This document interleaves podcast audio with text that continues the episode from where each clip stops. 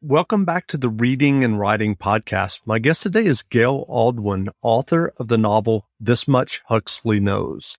Gail, welcome to the podcast. Yes, good to be here. Thank you. Sure. Well, if someone hasn't yet heard about your new novel, This Much Huxley Knows, how would you describe the novel? It's got a young narrator. So the narrator is seven years old, and that's the Huxley of the title.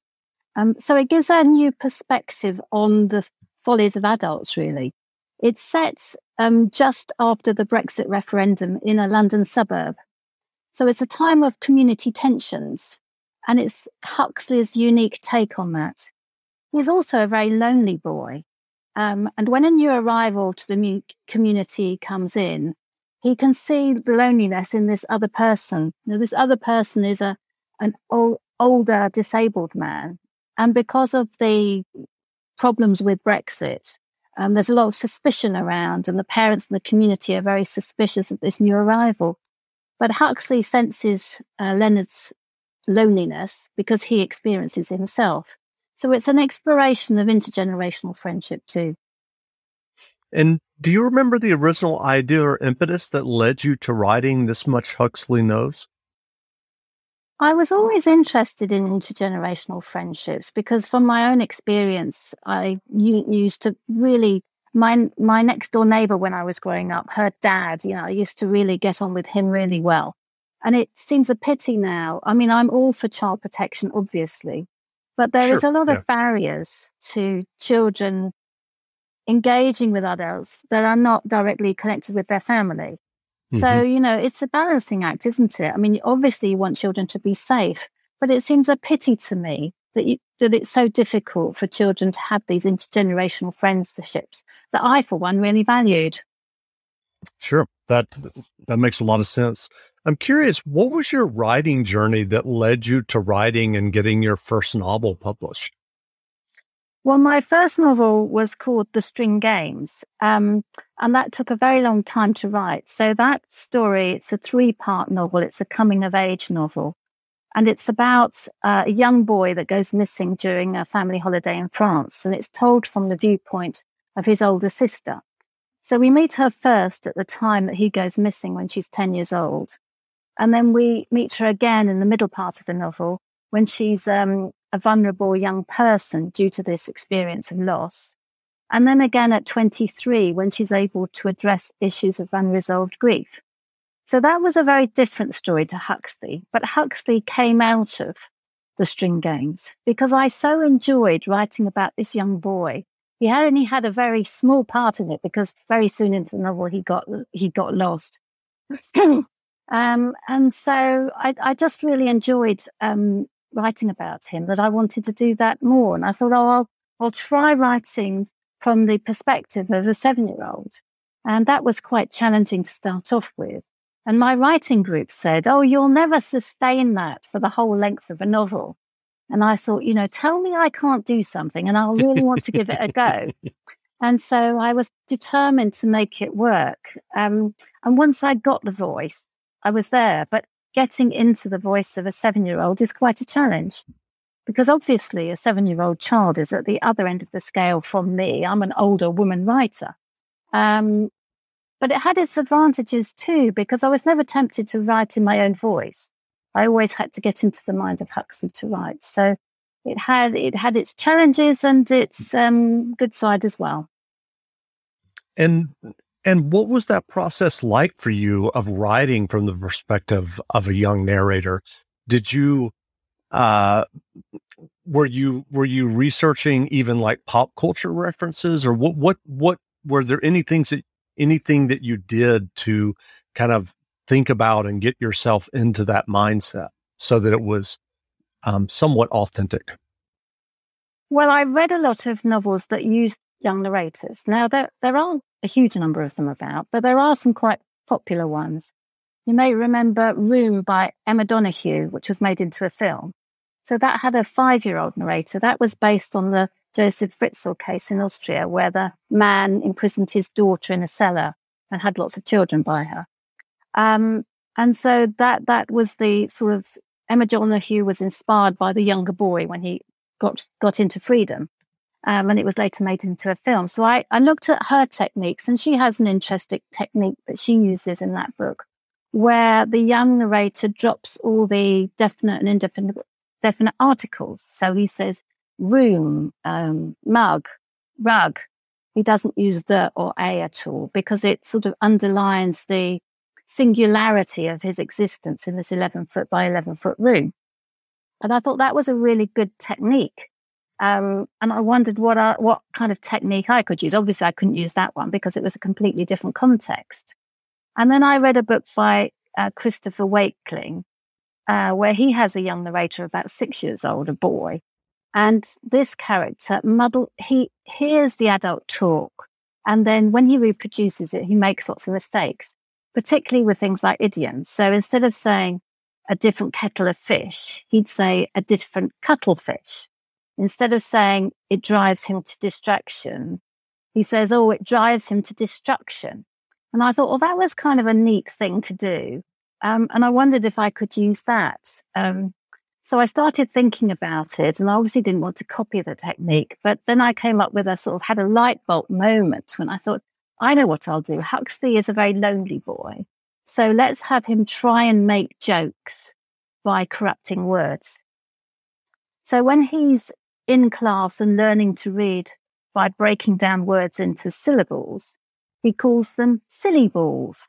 Sick of being upsold at gyms? My guy, you're currently a base member. For $90 more, I can upgrade you to our Shred membership. For 130 more, you'll be a Swole member. And for just $300 more, you'll reach Sweat Platinum. At Planet Fitness, you'll get energy without the upsell. Never pushy, always free fitness training and equipment for every workout. It's fitness that fits your budget. Join Planet Fitness for just $1 down and $10 a month. Cancel anytime. Deal ends Friday, May 10th. See Home Club for details. Um, when he's, uh, you know, and, and there's lots of other examples of how he sort of changes words to try and make them funny. He overhears his parents talking about being sarcastic and he calls it st- uh, starcastic. And, and there's several things that, you know, bring humor to the novel. And early readers have said, well, one early reader said, you know, it's ages and ages since I last found myself chuckling at a book. So I think the humor in it works, but I had so many, I had so much fun with these words. It was a, so, you know, playing around with words is a lot of fun. And I'd shoved so many of these corrupted words into the novel that by the time I'd finished it, I had to like weed so many of them out because um, I was obviously having too much fun with them. so, what was your writing process when you were working on the novel? Were you uh, did you write uh, an outline extensively before you began or were you kind of just uh, seeing where the the narrative took you? No uh, this novel i plotted to the nth degree because uh, my previous novel the string games it was i just wrote from the seat of my pants and um, it took me five years to complete that novel. So it was, it was, I wasted so much time writing stuff that I didn't need. Although people say no writing is ever wasted. And actually you can recycle things. I'm very much into recycling things that you do cut. So you can sometimes take your cut, cut bit of a story that's cut out and work it into a piece of short, a short story or a piece of short fiction. Um, but no, I plotted this one really carefully and I had this sort of amazing grid that I'd worked out so you could see where the subplot and the um, plot sort of dovetailed together. And I stuck to it about 80%, I would think. And then about 20% was sort of things that happened as I went along.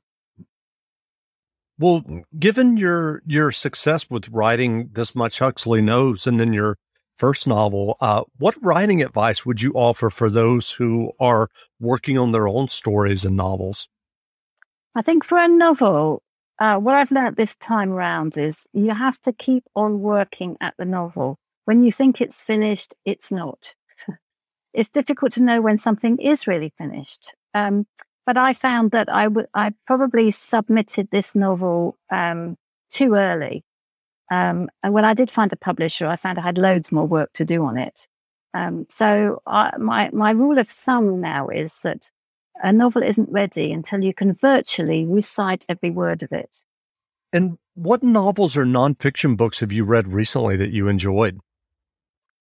Um, well, I read a lot of the the books with young narrators. I read a lot of books that are written by friends and people that I know. So um, I've just re- reading at the moment a, a, narrative memoir from somebody who's in a writing group that I'm belonging to. That's called Deary, and it's by Bruce Dodgson.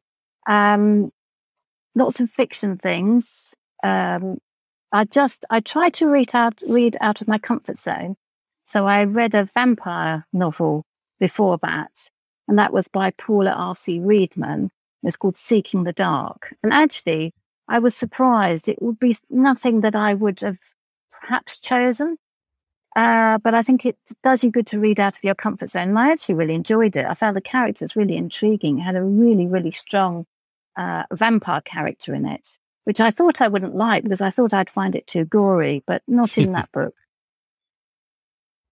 Well, you've mentioned several times your writing group. Can you tell us a little bit about that and how it works? Well, the writing group meets once a month.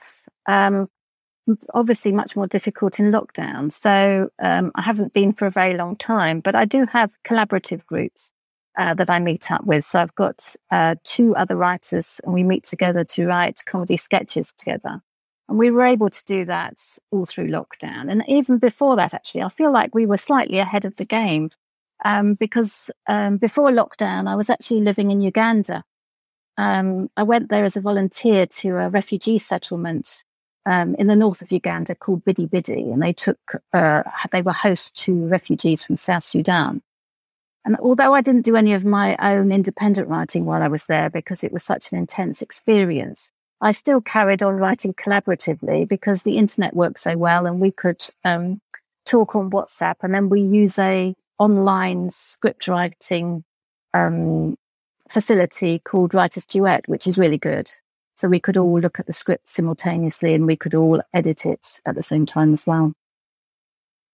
And uh, how how do you receive the feedback that you get through your writing group? Did it impact your uh, writing and editing of this much Huxley knows?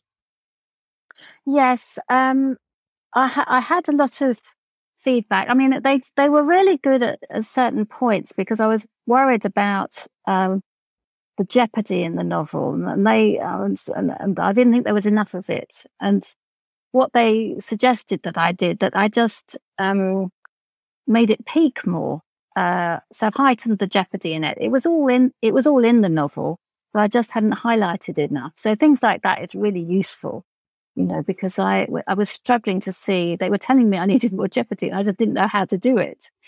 and then, then they said, well, why don't you just, you know, you use what you've got and just heighten it. So, so that's what I did. And it's, it's worked out really well. And, you know, the readers, I've been so delighted with um, the early reviews that I've had. It was on a blog tour last week and I was so thrilled with the, feedback from the book bloggers because these are really experienced readers and they found it, you know, a unique way of telling a story.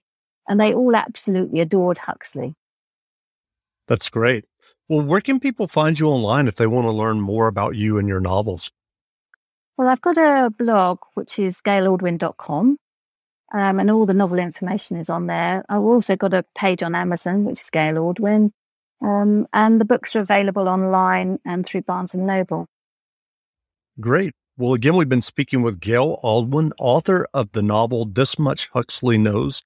The book is on sale now, so go buy a copy. And Gail, thanks for doing this interview. Great. Thank you so much. Great. Sick of being upsold at gyms?